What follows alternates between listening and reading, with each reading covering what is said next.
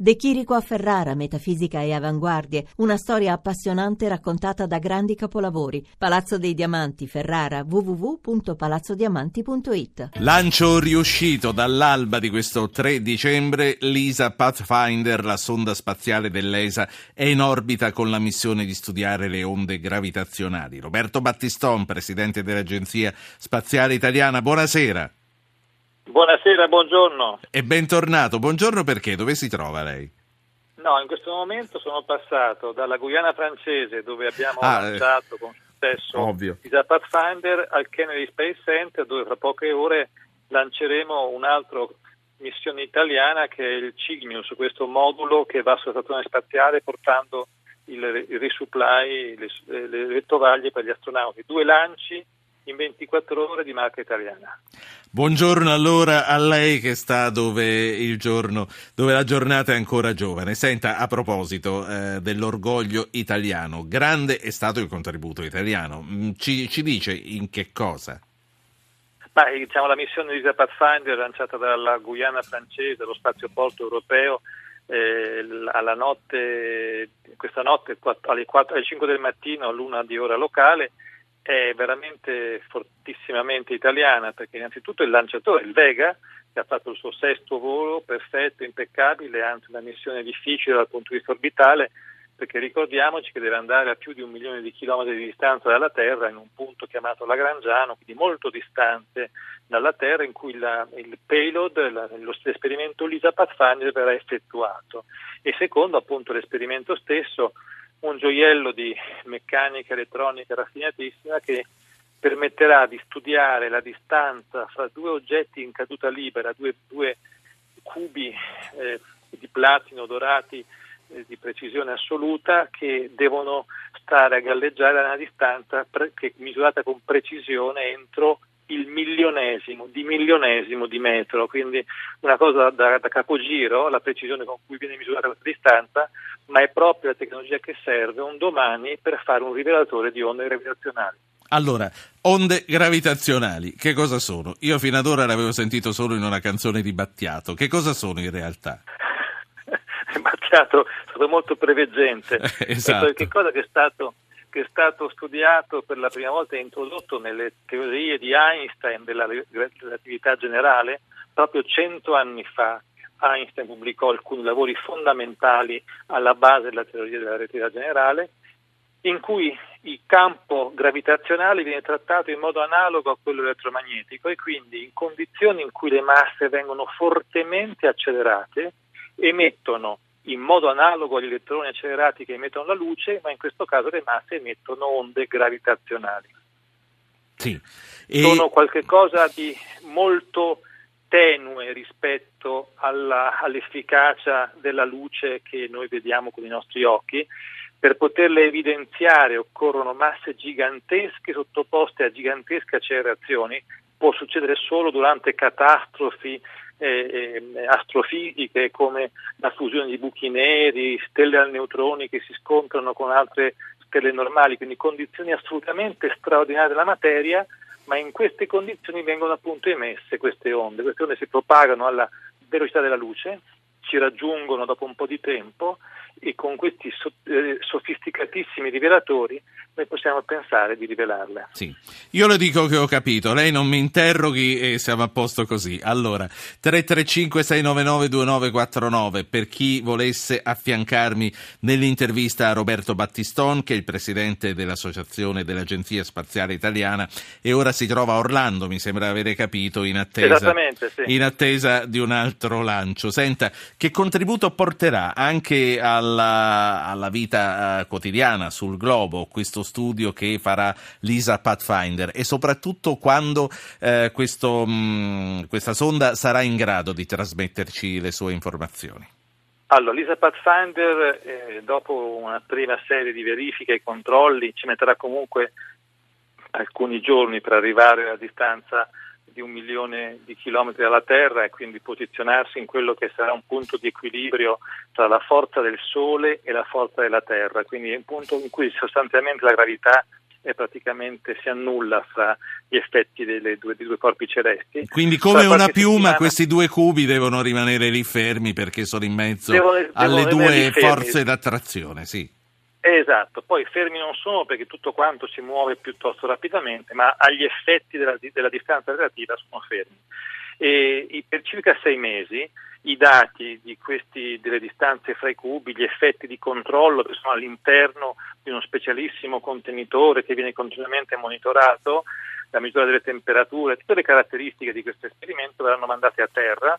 C'è un centro di controllo a Colonia dell'ESA, un centro di controllo a, a Trento, all'Università di Trento dove c'è il responsabile dell'esperimento e verranno quindi verificate gli le, le tecnologie, gli assunti alla base del funzionamento di questo eh, eh, strumento di prova. Alla fine dei sei mesi avremo capito, avranno capito gli scienziati se questo meccanismo di, con, di misura ultra preciso funziona secondo le previsioni e sarà un elemento decisivo per mettere in moto un processo di più lunga durata, durerà più di dieci anni, per costruire l'interferometro gravitazionale LISA, che sarà fatto da tre satelliti, i cui cubi sono posti a distanza di milioni di chilometri l'uno dall'altro, un grande triangolo eh, nella profondità del cosmo e questo strumento, questo triangolo collegato da fasci laser sarà proprio quello che avrà la sensibilità per vedere le onde gravitazionali mentre lo attraversano. Sì, eh, c'è un ascoltatore, è Gianluca da Forlì. Buonasera Gianluca. Eh, buonasera, io vorrei fare una domanda provocatoria la mia, eh. sì. Eh, molto interessante quello che dice il professore. Mm, vorrei chiedergli, da professore che studia e eh, tutto ciò che avviene nello spazio, quando vede che i potenti della Terra spendono miliardi di dollari per queste mh, mm, ricerche e poi non trovano un accordo sul clima in Cina o in, in India o in Europa, come la vede? Grazie. Ho capito. Buonasera. Grazie a lei. Eh, eh, avevo sorriso allora, quando allora, l'aveva annunciata provocatoria, ma ha provocato davvero Gianluca. Eh, Battistone. No, è una domanda perfetta. Una domanda perfetta.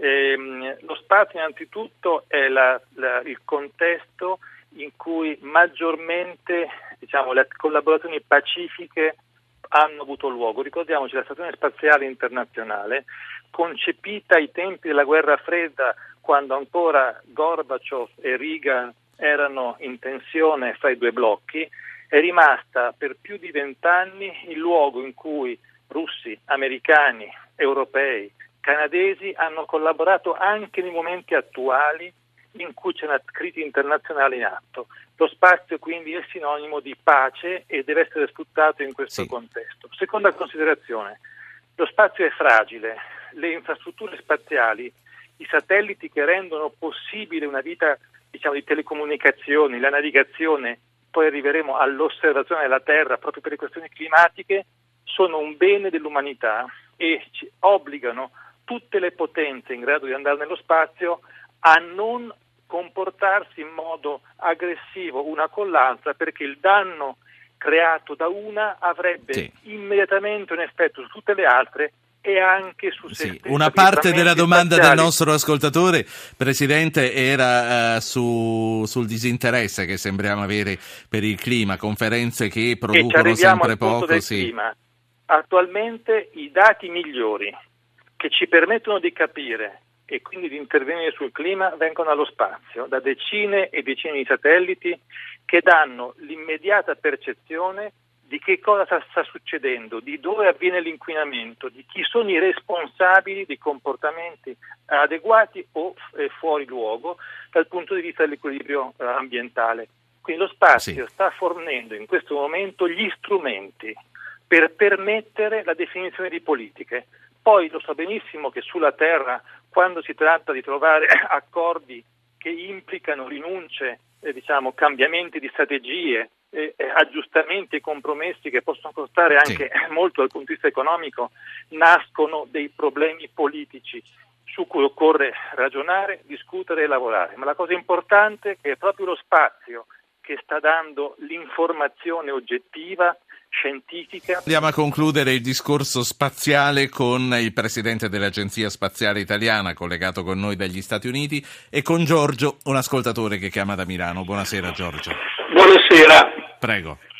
Volevo chiedere al professor Battiston se il, il nuovo acceleratore che ho sentito stanno costruendo i cinesi con l'aiuto di Rubbia, che è circa un ordine di grandezza più potente dell'acceleratore del CERN, quello nuovo naturalmente, ha lo scopo di accelerare i protoni a velocità molto molto molto vicina a quella della luce e quindi sentire e vedere se questo provoca onde gravitazionali, sì.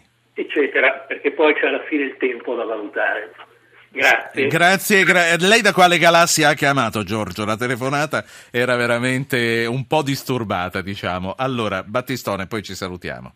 Ma si sono mescolate varie cose in questa domanda. Innanzitutto l'acceleratore di cui parla la, la, per quanto riguarda il contributo di Rubbia non è un acceleratore per, di particelle per fare studi di fisica fondamentale, ma è uno, un acceleratore per fare energia nucleare pulita, eh, meno inquinante e, e, su cui stanno lavorando, quindi non ha niente a che vedere con le altissime energie, bensì con modi diversi per rendere fissili dei materiali sottocritici come il torio e quindi diciamo è un'applicazione legata all'energia nucleare e non certamente alla ricerca. Sì. I, i, I cinesi hanno considerato anche la possibilità di costruire un grande acceleratore, in questo momento questo tipo di progetto però è solo in discussione.